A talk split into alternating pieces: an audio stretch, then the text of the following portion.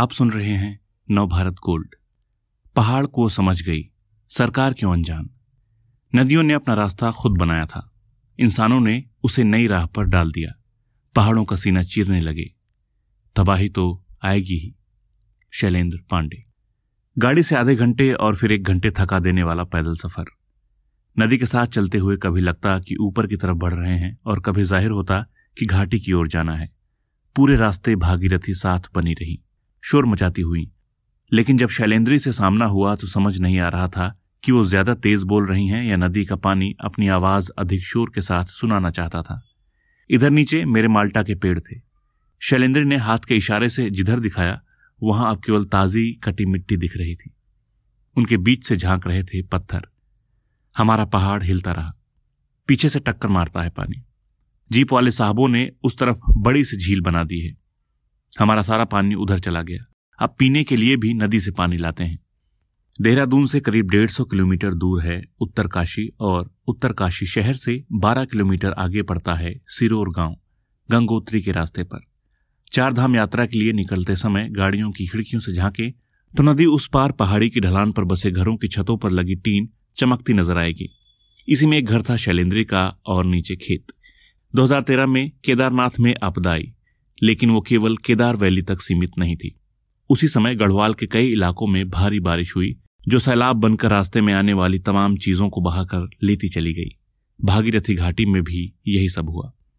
शैलेंद्री और उनके गाँव के कई दूसरे लोगों के खेत बाग, नदी के भेंट चढ़ गए, और गाँव वालों की नज़र में इस सब के पीछे बस एक ही वजह थी, जीप वालों की झील। सिरोर के पास ही मनेरी भाली बिजली परियोजना है। भागीरथी नदी, यानी गंगा की मुख्य धारा पर, केदार आपदा के बाद इस गाँव में जाना हुआ, शैलेंद्र से मिलना हुआ। तब गाँव वालों ने बताया था कि पावर प्रोजेक्ट के लिए पहाड़ में सुरंग बनाई गई है। इससे पूरे वेग से पानी निकलता है।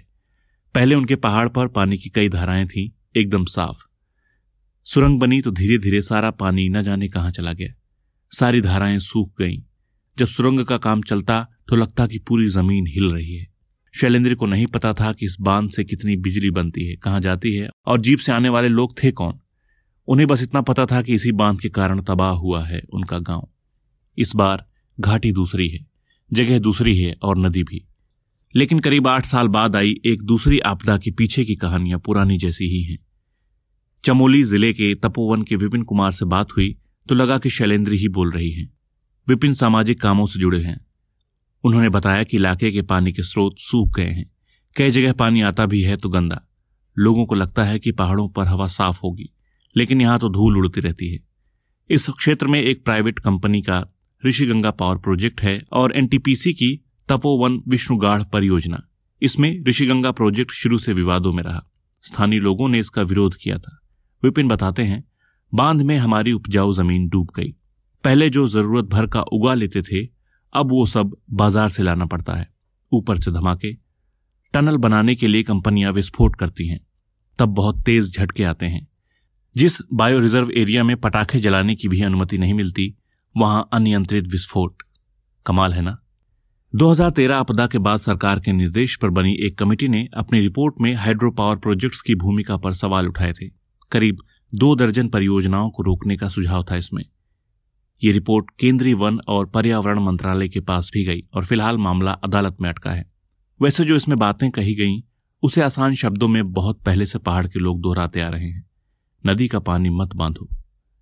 पर्यावरण के लिए आंदोलन चलाने वाले माटू जन संगठन के विमल भाई की नाराज़गी पूरे सिस्टम से ही है। वो एक उदाहरण से अपनी बात समझाते हैं कि किस तरह हिमालय से खिलवाड़ किया जा रहा है। विष्णुगाढ़ प्रोजेक्ट के लिए हुए सर्वे में बता दिया गया कि पहाड़ के अंदर चट्टान है। जब टनल का काम शुरू हुआ तो अंदर से निकली मिट्टी। आप सोचिए, मिट्टी के पहाड़ में नीचे से छेद करेंगे तो क्या होगा? बोरिंग मशीन फंस गई उसमें। खुदाई के दौरान अंदर से पानी का स्रोत भी निकला। ये पानी बरसों निकलता रहा। विमल भाई के मुताबिक ये खतरा पूरे जोशीमठ इलाके पर ही है। ये शहर दरअसल भूस्खलन की मिट्टी पर बसा है। कभी पहाड़ दर का होगा, जगह बनी और वहाँ इंसान जा बसे। इसके नीचे पानी का विशाल भंडार मौजूद है। इसके आगे तबाही के बारे में केवल सोचा ही जा सकता है। एक छोटी नदी भी कितनी विपदा ला सकती है। इसका उदाहरण 2012 में असीगंगा में आई बाढ़ है। तब कई किलोमीटर एरिया तक उसका असर रहा था। तबाह हुए जंगल के हज़ारों पेड़ टिहरी बाँध में आ जमा हुए थे। असी की खासियत थी ट्राउट मछली। एक बार जो उसका घर उजड़ा तो अब तक नहीं बच सका है। असी जैसी कई छोटी नदियों पर तमाम प्रोजेक्ट चल रहे हैं। नदियों ने हज़ारों साल की मेहनत के बाद अपने लिए रास्ता बनाया। हिमालय के बीच वे जगहें तलाशी जहाँ से वे स्वच्छंद रूप से बह सकें। पावर प्रोजेक्ट्स के लिए उन रास्तों को ही बदल दिया गया। पूरी की पूरी नदी इन टनल से गुजार दी जाती है। इससे पूरा पारिस्थितिकी तंत्र बिगड़ गया है। उत्तरकाशी में सामाजिक कार्यों से जुड़े द्वारका सेमवाल कहते हैं, कभी सड़क, कभी डैम और कभी किसी और नाम पर पहाड़ तोड़े जाते हैं। सरकार अपनी तरफ़ से पूरी ईमानदारी बरते, निगरानी करे तो भी कई बार काम करने वाले नज़रें बचाकर मलबा घाटी में डंप कर देते हैं। इसका भयानक असर दिखता है बारिश में। पर्यावरण और विकास के बीच संतुलन की जो बात हमेशा उठाई जाती है, उस पर विमल भाई कहते हैं, कैसा विकास? क्या बांधों से ही विकास होता है?